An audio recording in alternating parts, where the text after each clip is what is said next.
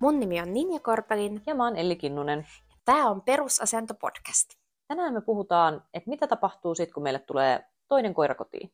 Kyllä, ja tämä on tosi, tosi toivottu aihe. On mm. saatu niin paljon tähän tästä viestejä jo aiemmin, ja nyt sitten kysymyksiä aiheeseen liittyen. Joo, joo, ja tosi hyviä kysymyksiä, ja just sellaisia, mitkä mä näkisin, että toivoisin, että jokainen aina kysyy itseltään, kun tulee se toinen koira kotiin, koska niin iso osa ongelmista, mitä tulee sitten sellaisen yhteisen laumakäytöksen kanssa, niin on ennaltaehkäistävissä, kun ottaa vähän semmoisen ennakoivan asenteen ja lähestyy järkevästi sitä koiran tulemista. Niin sen takia nämä oli tosi hyviä kysymyksiä mun mielestä kattaa hyvin sen, että mitä ihmisten pitää ottaa huomioon silloin, kun lauma lisääntyy.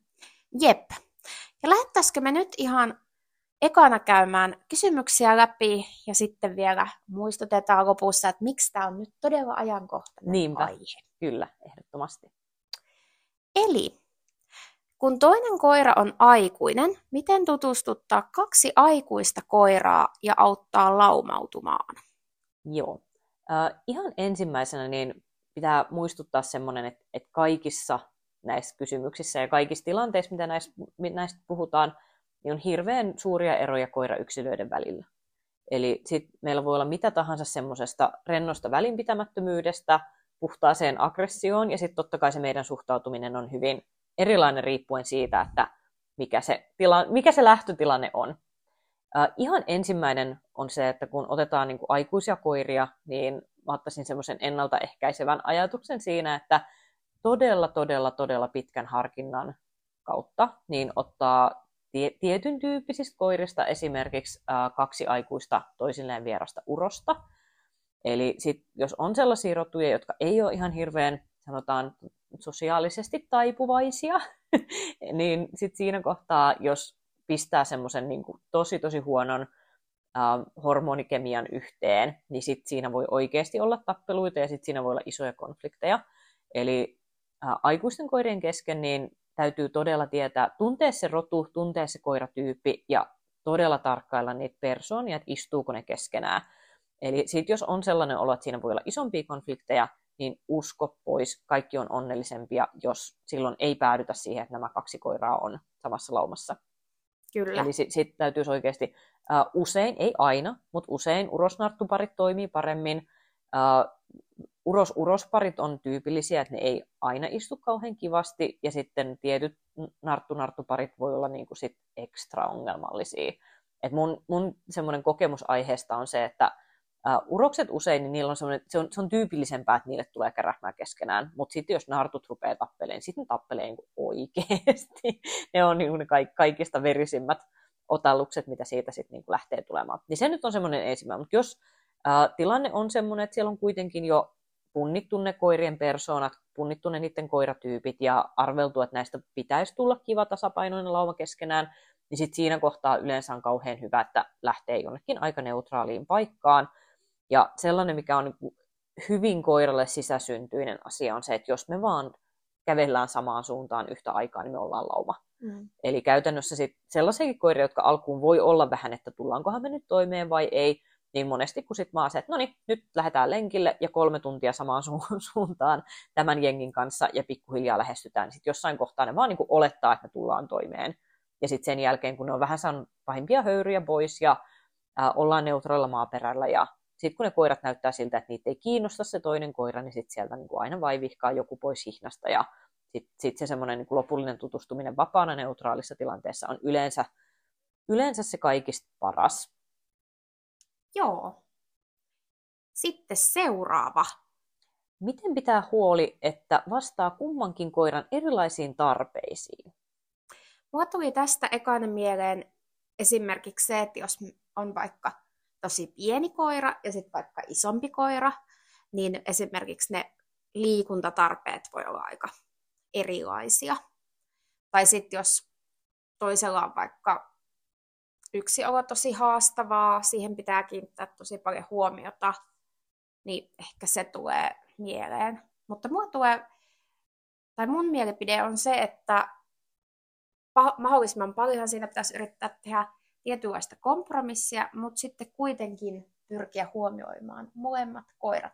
Eli sitten pitää varata enemmän siihen aikaa siihen suunnitteluun siinä arjessa. Mm. Ja, ja tämä on myös semmoinen, että vaikka ei tulisikaan uutta koiraa kotiin, niin tämmöiseen tilanteeseen usein päädytään koirakodeissa ihan puhtaasti sen kautta, että aiemmin aikuinen koira onkin nyt vanhus mm. ja sillä on erilaiset tarpeet vanhuskoirana.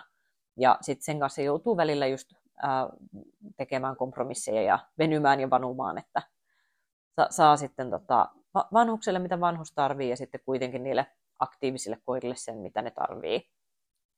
Et, et aikaresurssia pitää varata. Se on, se on ehkä se semmoinen, että sit, jos tarvii just vaikka lenkittää niitä erikseen, niin sit se vaan vie enempi aikaa. Ja nekin on sellaisia asioita, että pitää vaan niinku miettiä etukäteen, että mihin se oma aikataulu venyy. Ja katsoa, että se on siihen, siihen tilanteeseen järkevä ratkaisu, että se uusi koira tulee. Kyllä. No sitten, mikä on sopiva ikäero? Entä jos on useampi nuori koira? Tämä on hyvin yksilöllistä, tämäkin. Mm. Ja itsellä siihen sopivaan ikäeroon vaikuttaa hyvin usein äh, harrastukset. Eli sit kun mulla on nuori koira, niin sehän vie todella paljon paukkuja siihen, että kun sitä treenaa, niin sitten ei niin kuin vaan pysty kuvittelemaankaan, että siinä olisi pentu, mm. pentu heti niin kuin työstettävässä, koska pennutkin vaatii tosi paljon sitä aikaresurssia, ja pennutkin vaatii paljon panostusta siihen kouluttamiseen ja arjen pyörittämiseen ja kaikkeen mahdolliseen. Et tietyllä tavalla, jos haluaa pitää mielenterveytensä, niin sitten olisi hirveän kiva, että se niin kun, edellinen nuorin koira on jo sen verran edennyt, että se menee jo ihan pikkasen silleen vasemmallakin kädellä. Mm. Eli jos tuntuu siltä, että sulla on niin ihan järjettömät projektit sen koiran kanssa kesken, niin sitten se on kyllä todella todella burnoutin paikka, kun ottaa siihen vielä pennun pyörimään. Ja sitten siinä on äh, iso riski siihen, että sitten ei riitä riittävästi paukkuja siihen pentuun, ja sen jälkeen kohta me ollaan siinä tilanteessa, että äh, se, se pentu, joka ei ole saanut riittävästi panostusta, niin onkin teini-ikäinen koira, ja sitten me ollaan oikeasti jo vähän pulassa. Mutta tämäkin on hyvin koirakohtainen asia, eli tiedän, että esimerkiksi monilla on vaikka vinttikoiria sillä, että ne on aika pienillä ikäeroilla, ja sitten ne vaan niin kuin soljuu sellaisena onnellisena kommunina siellä, että ei niillä ole niin kuin, et, et, ku, kuinka paljon se koira vaatii panostusta vielä siinä ikävaiheessa mun mielestä vaikuttaa enemmän siihen, että mikä se sopiva ikä, ikäero on. Uh, mutta se on taas, että jos, jos haluat pitää jollain, jollain tavalla hermoja sirippeistä kiinni, niin en lähtökohtaisesti suosittele useita nuorta koiraa yhtä aikaa. Se on raskasta. Ja sitten sit siinä on myös se, että miten se oma niin harrastus tästä etenee. Aina, koskaan ei tiedä, miten tulee tapahtumaan. Mm. Mutta nekin on vähän ikäviä tilanteita, että meillä on uh, joku innokas koiraharrastaja, jolla on vaikka kolme veteraania yhtä aikaa. Ni, niin sitten siinä on se, että no ei ole oikein enää niin kuin koiran paikkaa auki, mutta nämä on kaikki eläkkeellä, mitä mä nyt teen, en mä pysty reenaa. Niin siis totta kai voi olla, että sieltä joku lähtee ennenaikaisesti ja ei sitä voi tietää, mutta sitten jos kaikki menee niin kuin hyvin, niin sekään ei ole kiva tilanne olla, että kaikki koirapaikat on niin kuin veteraaneissa kiinni. Mm. Niin sen takia itsellä se olisi semmoinen, että niin kuin ihan, ihan minimi kolme vuotta. Joo. Mutta nel, neljä viisi vuotta on mulla semmoinen niin kuin sopiva koirien väli. Kyllä. Sitten olisi äh, haaveissa on toinen koira, mutta oma koira ei ole kovin koirasosiaalinen. Voiko se silti sopeutua pentuun? No mä sanoisin, että paremmin se varmaan pentuun sopeutuu kuin sitten aikuiseen koiraan, joka mm. tulee kodinvaihtajana. Joo, se pentulisenssi auttaa paljon. Jep. Tämäkin toki on hyvin yksilöllistä, että jos ei ole kovin koirasosiaalinen, niin mitä se niin kuin tarkoittaa, että tuleeko esimerkiksi huonosti toimeen vaikka toisten urosten kanssa uroskoira tai tuleeko huonosti toimeen toisten narttujen kanssa. Mutta kyllä mä sanoisin, että semmoisella sopivan rauhallisella sopeuttamisella, niin kyllä se voi tottua. Mm. Ja just vähän katsoo sitä, että sitten se henkilökemia tietyllä mm. tavalla. Henkilökemia on ehkä vähän väärä sana koirista puhuttaessa, mutta saitte ehkä ajatuksesta kiinni, että se niinku istuu, ettei sitten ota jotain semmoista tosi tosi päälle päsmäriä siihen mukaan. Ja sitten toinen, mitä mä itse kattoisin siitä koirasta, on se, että millä tavalla se on epäsosiaalinen. Eli jos se on nimenomaan semmoinen, että um, jos sillä on vaikka koirakavereita, niin minkälainen se on niiden kanssa? Koska mulla on esimerkiksi ollut ka- kariksia, jotka on ollut sellaisia, että um, kun, kun ne kohtaa jonkun vieraan koiran, ne voi olla hyvinkin aggressiivisia niitä kohtaan, mutta oman lauman kesken niin ei ikinä ongelmia. Ää, ja sitten se näkee myös siitä, että sit jos on niitä kaverikoiria, niin se yleensä on aika hyvä viite siitä, että se miten se on kaverikoirien kanssa, tulee olemaan sitten, että minkä, mikä on todennäköistä, että miten se menee sitten sen oman, oman lauman pennun kanssa. Eli jos tuntuu, että se on sopuisa tuttujen koirien kanssa, mutta se on hitaasti lämpenemä vieraille koirille, eli vieraat koirat voisivat olla hyvinkin kylmää kyytiä, niin se ei yleensä ole kyllä sit ongelma, sit kun sen tutustuttamisen tekee vaan tosi rauhassa ja tarkasti. Kyllä. Mä voisinkin heti kysyä tähän sitten perään tämän kysymyksen, että miten se tutustuttaminen kannattaisi tehdä. Olisiko hyvä pitää aluksi eri tilassa ja miten pitää huolta siitä, että ne tulisi sitten keskenään toimeen. Mm. No mä kerron, mitä mä tein sen aikanaan Mion kanssa. Mm. Eli Mio oli se mun äh, kaikista koira-aggressiivisin ko- koirayksilö, mikä mulla on ollut tähän mennessä. Ja sen aikaan meillä oli useampi pentu, joka tuli. Eli sen lisäksi, että mulle tuli, mulle tuli Katla ja Rita tuli Mion aikaan. Ja sit siinä välissä oli kaksi pentua, jotka tuli mulle niin kun, kasvattajalta siksi aikaa, että ne löytää omat kodit, koska ne oli jäänyt vähän sinne niin kuin roikkumaan ja sitten uh, ne oli jäänyt vähän pentulauman niin kuin jalkoihin, että niiden ei ollut hyvä olla enää sit siinä pentu, pentujengissä, niin mulla oli muutamia semmoisia pentuja, jotka sitten kaikki, kaikki kävi sen saman prosessin kanssa sen niin kuin Mion kanssa. Uh, ensin tehtiin hajunvaihtoa, eli se, että koirat oli eri huoneissa, sitten me laitettiin se, että ei tule näköyhteyttä, mutta ne huoneet vaihtui. Eli se pääsee nuuskimaan, että täällä haisee tältä, Eli hajumaailma on tosi tärkeä. Uh, ensimmäisiä kertoja, kun se näki sen pennun, eli uh, to, tosiaan se, siis koira-aggressiivisuus oli sitä tasoa, että jos se tulisi yllättäen vastaan, niin se ei ole mikään semmoinen, että hän vähän murisee ja vähän, mm. vähän, vähän varottelee ja sitten ehkä tekee jotain, vaan se oli semmoinen ta- tapa ensin ja katso sitten, mitä oli tappanut mm. tyyppinen koira. Niin sitten oli tosiaan se, että meillä oli jonkunnäköinen porttisysteemi, erittäin erittäin tukeva ja va- varmistettu, että siinä ei pääse olemaan mitään. Ja sitten mulla oli se pentu sylissä siellä toisella puolella, että se ei päässyt niinku heti kosketuksiin sen kanssa. Ja sitten siinä oli se, että tämä on minun pentu, että tähän, tähän ei saa niinku koskea. Ja sitten kun se siinä alkoi olla rennon näköinen, että okei, kyllä mä nyt hahmotan, että ei tämä nyt ole semmoinen, mihin kuuluisi ihmeemmin reagoida, niin sitten lähdettiin ää, lenkille, pihalle. Mulla oli se pentu aina sylissä, eli Mio meni vapaana. Ää, mulla oli pentu sylissä, jos se rupesi tulee katsoa sitä, niin mä vaan hätyytin sen pois sieltä, että menepä nytten. Ja sitten ää, tässä kohtaa sillä yleensä oli jo kuonokoppa ja sitten sen jälkeen vapaana lenkkiä yhdessä kuonokopan kanssa ja sisällä sitten por- por- porttien rajaamana sillä tavalla, että jossain vaiheessa mä aina tein sellaisen kahden portin systeemin, eli ne oli äh, samassa oviaukossa, mutta kahden portin systeemi, että ei pääse myöskään täkkää sieltä niin portin Joo. läpi, mutta että ne pääsee jo hyvin läheisiin asetelmiin. Ja sitten kun on nähnyt, että ne on jo niin monta, monta, monta päivää ollut silleen, että ihan sama, ei kiinnosta, niin sitten vasta tulee semmoinen niin rennompi arki. Että toi on ehkä semmoinen niin ekstreme esimerkki siitä, mutta kun tietää sen koiran, niin sit pystyy vähän ähm, arvioimaan sitä, että no kuinka, kuinka tiukat toimenpiteet me nyt sitten tässä tehdään. Eli otetaanko joku tämän tyyppinen vai vähän kevennettynä sama systeemi. Jep. Mulle tuli tästä mieleen semmoinen tilanne, että esimerkiksi tuossa Mion tapauksessa, niin jos se olisi ottanut vähän takapakkia se tutustuttaminen. Mm. Ja olisi tullut sellainen tilanne, että se vaikka ihan selkeästi niin kuin ns. turhasta murahtaa pennulle. Niin menit sä sitten siinä niin kuin taaksepäin, tai mitä sä teit, miten sä reagoit siihen Mion uh, käytökseen? Kehuin sitä, koska niin kuin mä sanoin, niin se oli mm. sen tyyppinen koira, että se ei, niin kuin, se, se ei osannut varoittaa Kyllä, toisia joo. koiria niin se, että se osaa niin kuin murista, Joo. niin se on tosi hyvä. Ja sitten mä katson, että mitä se pentu tekee. Joo.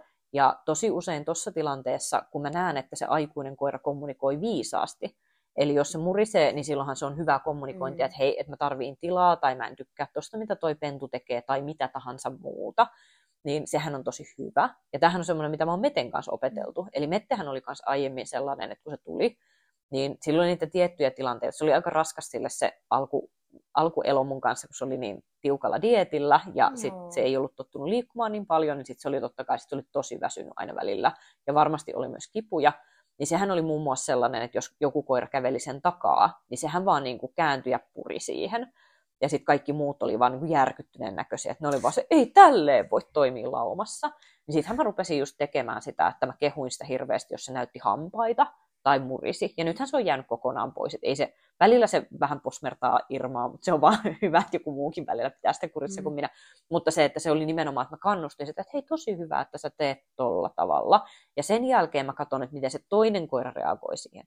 Eli sellaisten koirien kanssa, jotka on, voi, voi olla äh, sellaisia, että ne on vähän liian niin kuin, räväköitä sille pennulle, niin mä nimenomaan opetan sitä pentua reagoimaan siihen koiraan, joka tekee silloin viisaita päätöksiä, jos se murisee, eli se kommunikoi hyvin.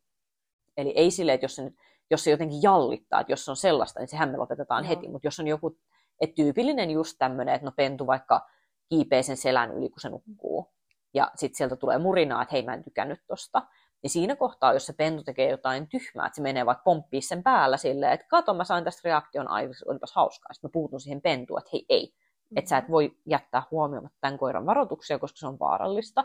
Että nyt jos sä et usko sitä, niin se, se voi purra mm. sua. Mm-hmm. Niin sen jälkeen niin mä koitan aina tietyllä tavalla toimia siinä sellaisena tulkkina niiden koirien välillä ja vahvistaa sitä semmoista hyvää kommunikointia ja hyvää reagointia siihen. Ja se just auttaa esimerkiksi siihen, että että silloin kun Mette tuli, niin siitä ei tullut mitään semmoisia hurjia tappeluita, vaikka Irmakin on tosi temperamenttinen narttu, niin sehän olisi hyvinkin voinut olla, että jos joku käy tökkää sitä, niin sehän olisi tökännyt takaisin. Mutta kun sillekin on koko aika vahvistettu sitä, että jos sulle päin joku kommunikoi, niin mieti tarkkaan, miten, miten sun pitäisi reagoida siihen.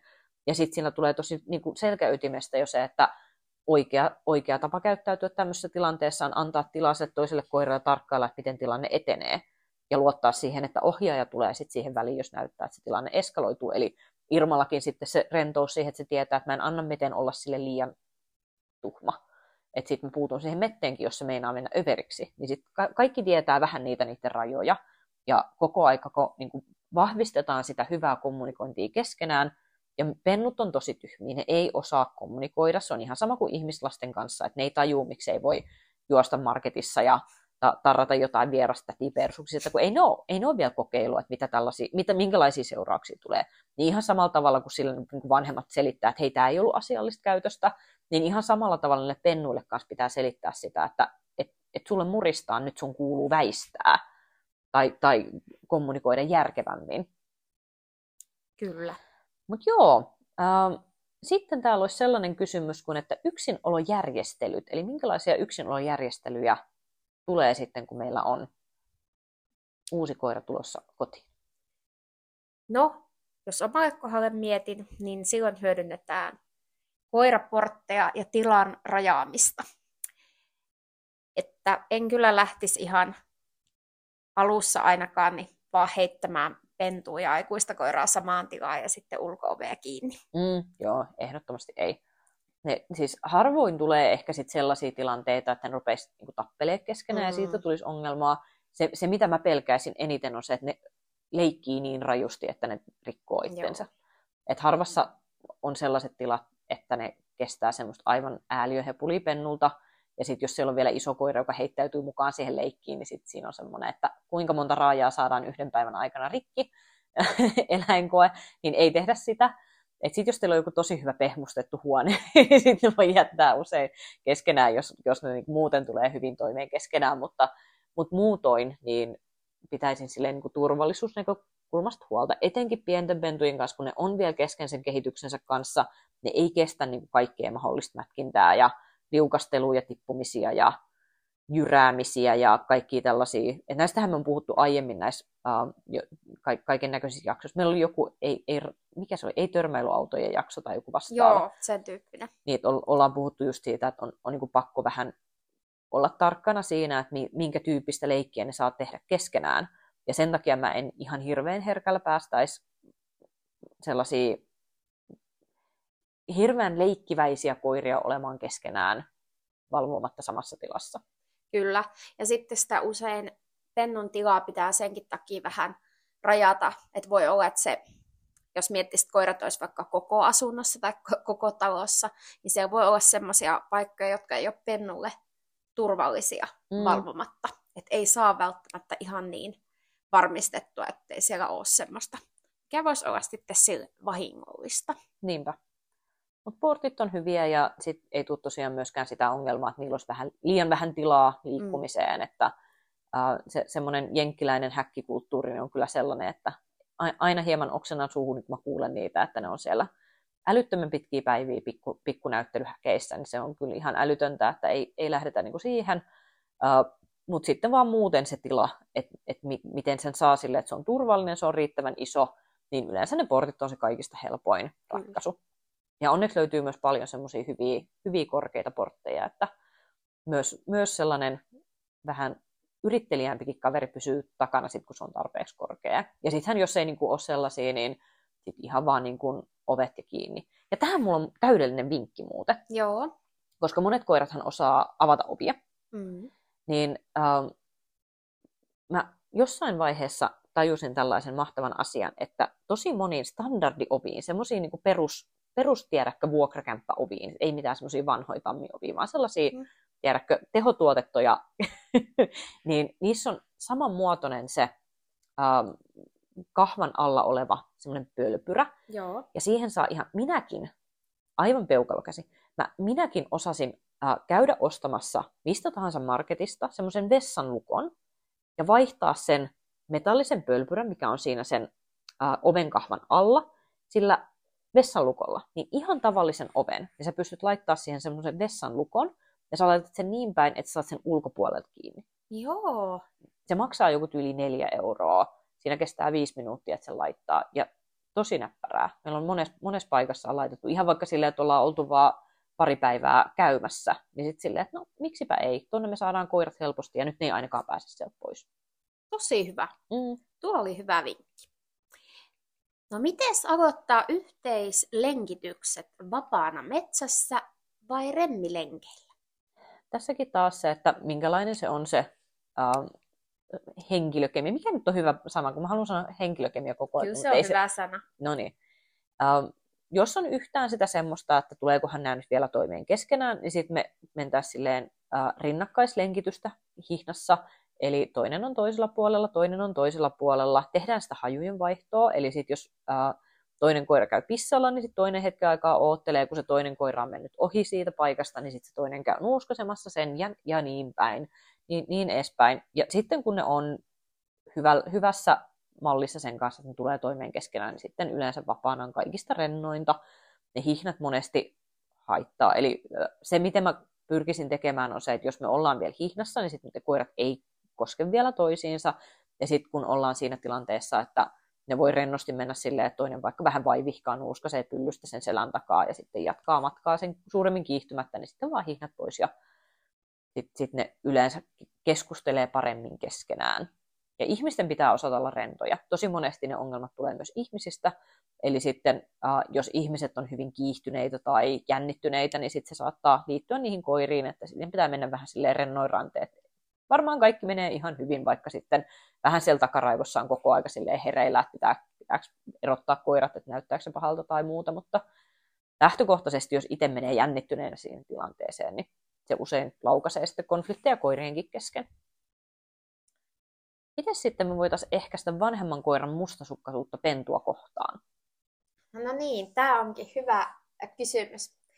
Mutta mua tulee mieleen heti se tai mikä on mun taktiikka, niin on, että tehdään tosi paljon semmoisia harjoituksia, jossa annetaan esimerkiksi molemmille herkkuja, mutta ihan sanotaan aina vuorotellen toisen nimi ja sitten toinen saa ottaa. Eli semmoista, että se mustasukkaisuus voi liittyä helposti niihin resursseihin, ja siinä mielessä etenkin ahneilla koirilla, niin se ruoka voi olla semmoinen hyvä, jossa opetellaan mm. sitä, että hei, tästä ei nyt kannata olla mustasukkainen, vaan molemmat saa tätä herkkua, molemmat saa huomiota, mutta pitää odottaa omaa vuorta, vuoroa.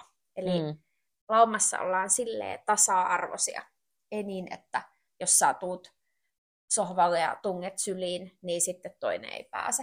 Mm. Vaan molemmilla on vuorosa. Kyllä, ehdottomasti. Ja si- siinä just se taas, niin kuin, että pennullekin tekee vähän niitä rajoja. Mulla on jotenkin semmoinen olo, että ihmiset välillä niin kuin, katsoo niitä pentuja silleen, että ei niihin voi puuttua, kun ne on niin mm. niin pieniä. Mutta kun ne oppii tosi nopeasti tiettyjä juttuja ja sitten pystyy ennaltaehkäisee ongelmia. Niin just joku vaikka tällainen, että jos on just antamassa huomioon jollekin aikuiselle koiralle, niin sitten jos se pentu niin kuin pommittaa siihen väliin ja tekee semmoisen hirveän härdellin siitä, niin sitten tosi nopeasti niin siellä rupeaa tulee semmoista kireyttä siihen tilanteeseen, niin siinä kohtaa pystyy sille pennulle tekemään rajoja että hei, ei kun sä et tuu nyt tähän, kun meillä oli nyt tämä kesken. Niin sekin usein äh, rentouttaa niitä aikuisia koiria, jotka helposti menee muuten silleen, niin, niin sanotusti mustasukkaiseksi, että sitten kun ne huomaa sen, että ei kun tämä ihminen tekee rajat tuolle pennulle, niin sitten ne, ne ei koe, että niiden pitää tehdä ne rajat niille pennuille. Niin sitten siinä tulee se semmoinen, että jo, joskus tulee semmoisia, että ne oikein kat- mä muistan Maurista silloin, kun Irma oli ihan kauhean pieni pentu, niin se aina katsoi mua silleen kärsivästi silleen, että voitko tehdä tuolle jotain. jotain. Ja sitten taas silleen, okei, nyt, se, nyt, nyt tarvii vähän Irmaa, Irmaa vähän tota, pistää viihtymään vaikka luun kanssa muualle ja Mauri tarvii vierihoitoa. Niin sitten kun ne kokee, että ne kuullaan tuollaisissa asioissa, niin se monesti auttaa. Joo. Tämä vähän ehkä liittyy myös tähän seuraavaan kysymykseen, eli kannattaako semmoista hierarkiaa ylläpitää. Ja esimerkkiä tässä on vanhemmalle ruoka ensin, ulos ensin. Jos se toimii, niin ei siinä ole mitään vikaa, mutta en mä tiedä, onko se nyt erityisen... Et mun, mun mielestä niin kuin ainoa hierarkia, mitä niiden koirien pitää tietää, on se, että ohjaaja päättää, mitä asiat tehdään meillä. Et, et sit, ähm, se riippuu, että jos siellä on jotain semmoisia erityistarpeita, että joku koira on vaikka niin kuin tosi tosi kiihkeä ja sitten se meinaa tuhmailla, kun jaetaan ruokaa, niin sitten täytyy just tehdä sellaisia, että hei, nyt, nyt käsitellään tämä asia, että sä todellakin saat ruoan viimeisenä ja minkäännäköistä härväämistä tässä ei saa ruveta tulemaan, mutta kun ei se ole aina välttämättä se, että se, se minkä takia toi on, että en sano suoraan, että kyllä joo, tosi hyvä, niin kun eihän se välttämättä ole sillä tavalla, että se on aina se nuorin, joka aiheuttaa siellä niin. jotain härdeliä, vaan sitten se voi ollakin, että siellä joku vanhempi koira elää uutta nuoruutta, ja sitten se on niin tuhma, että sille pitää te- tehdä sit jotain tällaisia, että nyt sun pitää opetella tätä malttia kaikista eniten niin, niin tietyllä tavalla se menee mun mielestä enemmän niin kuin tarpeen mukaan ja sitten sen mukaan, että kukaan koirista ei saa ruveta pyörittää sitä palettia, koska sitten sit se on aina vähän tuurissa, että mitä siitä tulee. Kyllä. Um, mikä on hyvä koirien ikäero? Tämä nyt on vähän sama kuin oli se, että miten se nyt oli muotoiltu se edellinen. Jos ottaa kaksi niin kuin nuorta koiraa. Niin, niin että vähän, että mikä olisi hyvä niin kuin aikaväli siinä. Vähän sama juttu, mutta mitä mieltä sä oot siitä? Mikä on hyvä koirien ikäero? 11 vuotta. Niin, 11, 11, 11 vuotta. No, mutta mä näkisin sen, että varsinkin jos on harrastuskoirat kyseessä, niin kyllä siinä on hyvä olla se sama, mitä sä sanoit, niin kuin kolmesta vuodesta mm. viiteen vuoteen. Että mä en esimerkiksi voisi ottaa jollain vuoden ikäerolla ihan siitä johtuen, että siellä on sitten se teini ja pentu ja mm. kaikki on ihan kesken. Niinpä. Toki se just riippuu rodusta, se riippuu vähän siitä paljonko harrastetaan ja mikä tarkoitus on, tai mitä tavoitteita on kummankin kanssa. Niinpä. Et täytyy sanoa, että tapauskohtaisesti. Ehdottomasti. Sitten tätäkin on vähän tuossa käyty tästä Eli tästä, että missä ja miten tämä ensikohtaaminen ja paras tapa tutustuttaa. Mm. Ja se oli tosiaan että neutraali ympäristö, semmoinen, että se ei ole niin kuin kenenkään koti. Ei ole semmoinen, että tässä on minun ruuat ja herkut ja pedit ja nyt joku tulee tänne vaan. Sillä, että se on molemmille koirille semmoinen paikka, että ne ei ole vaikka koskaan käynyt siellä, niin se on yleensä kaikista helpoin. Mm. Samalla lailla, kun puhuttiin tästä, että kannattaako jättää sinne samaan tilaan pentua ja sitten aikuista koiraa, niin turvallisuusasiat tulee myös tässä huomioida, kun kysymys on, että mitä ottaa huomioon, jos tulevasta pennusta kasvaa reilusti suurempi. Mm, joo, ehdottomasti just tämä.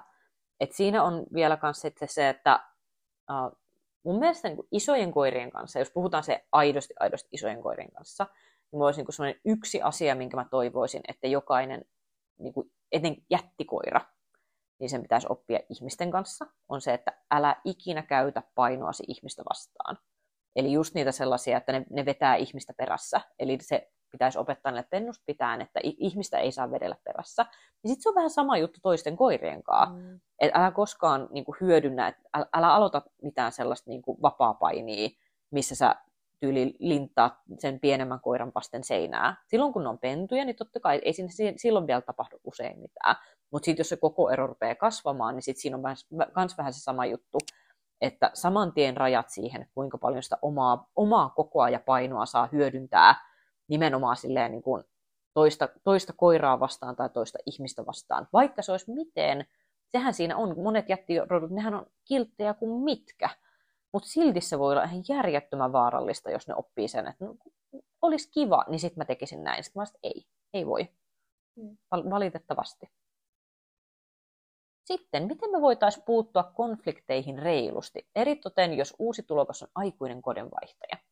Tämäkin me ehkä vähän pikkasen me puhuttiin siitä. Eli just, just sitten se, että ää, aina se, joka niin kuin näennäisesti aloittaa sen konfliktin, ei ole se, joka tarvii sitä ohjeistusta. Eli se, että jos sieltä tulee vaikka jotain murinaa tai hampaiden näyttämistä, jotain rähähdystä, niin ei se tarkoita sitä, että tämä on nyt se koira, joka aiheutti sen konfliktin, vaan se voi olla, että se toinen koira jollain tavalla toimi typerästi ja sitten pitääkin tukea sitä koiraa, joka antaa niitä eleitä.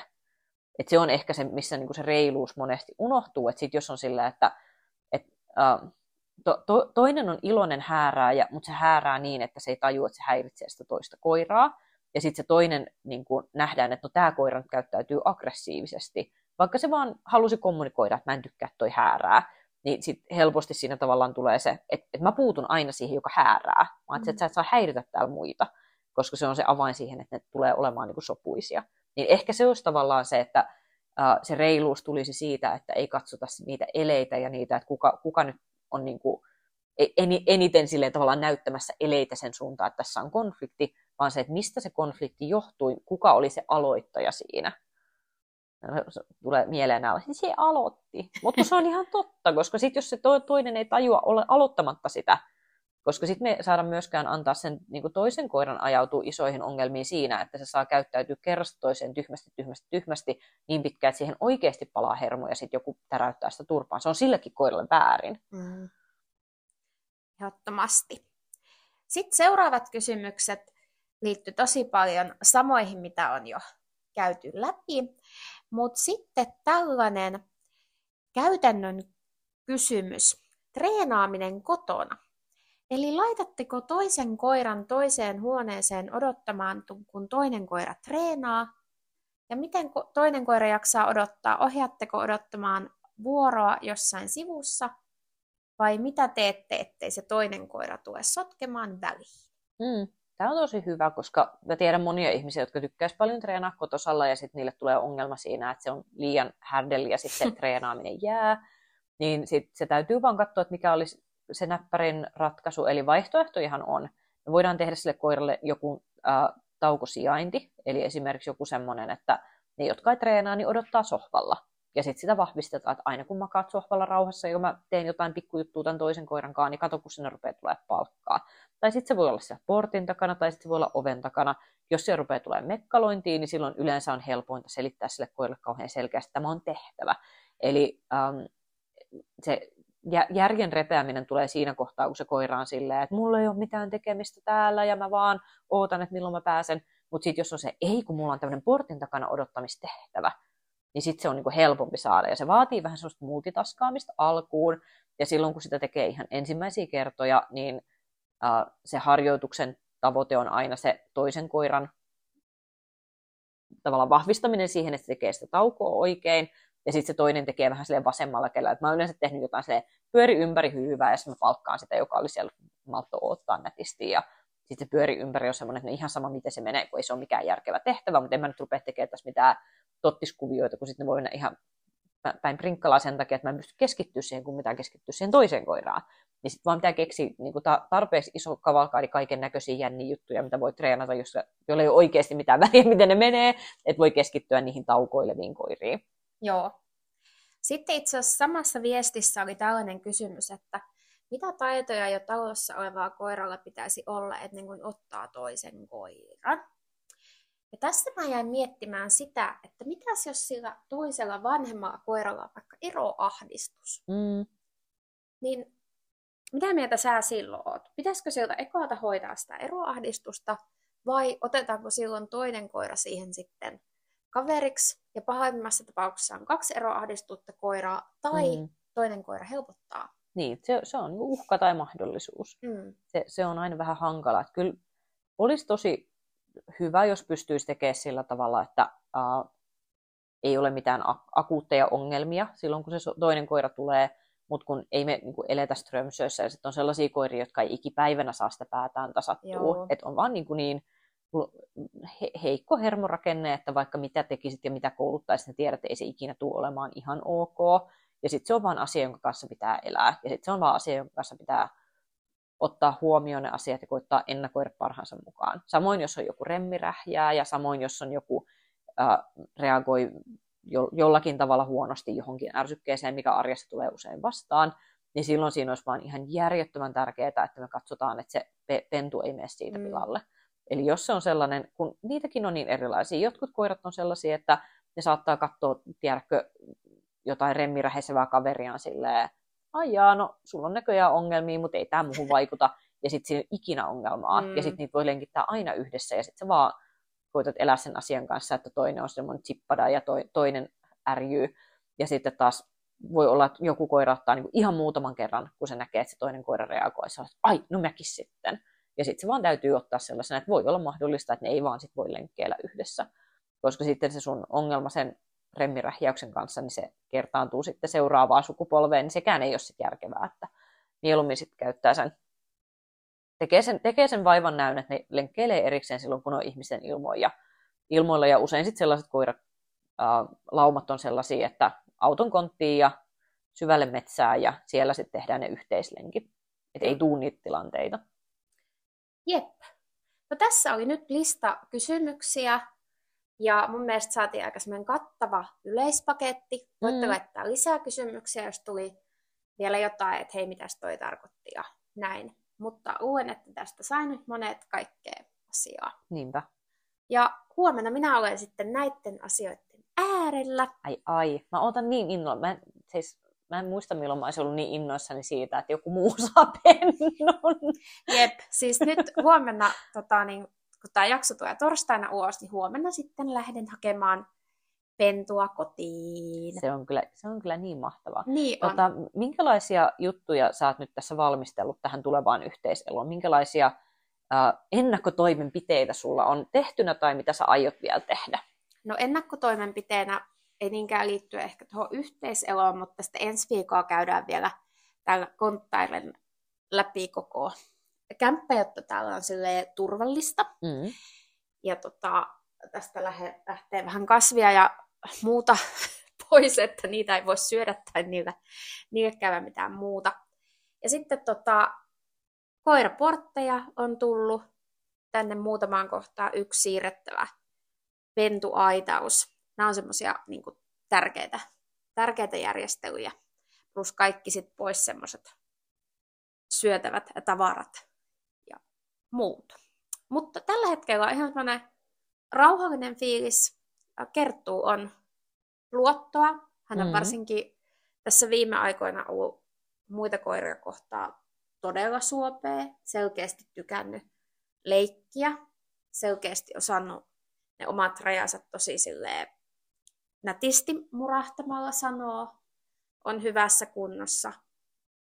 Pikkuhiljaa totuutellaan ja Kerttu lähtee hakumatkalle mukaan, joten pääsee heti autossa haistamaan, että nyt on pikkukaveri mukana ja sitten tarkoitus on matkalla useamman kerran pysähtyä, että pääsevät tapaamaan siellä matkalla ja saavat ihan rauhassa.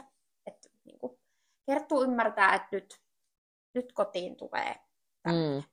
Ja sitten varalta nostetaan pois avussa kertun lelut ja semmoiset, mistä voisi tuoda semmoista pikkusta oriitaa. Joo, kuulostaa fiksulta. Niin, että ihan näillä jutuilla päivä kerrallaan lähdetään. Mutta eiköhän mm. ihan, luen, että niistä tulee ihan sopuusat kaverit. Kerttu on kuitenkin tervepäinen, järkevä koira. Mm. Niin tota, uskon häneen ja uskon myös pentuun, että sillä on kykyä ymmärtää mummon asioita. Kyllä. Se oppii pian, jos ei heti tai. Jep. Hyvä. Mut kiitos. Kiitoksia. Ja moi moi.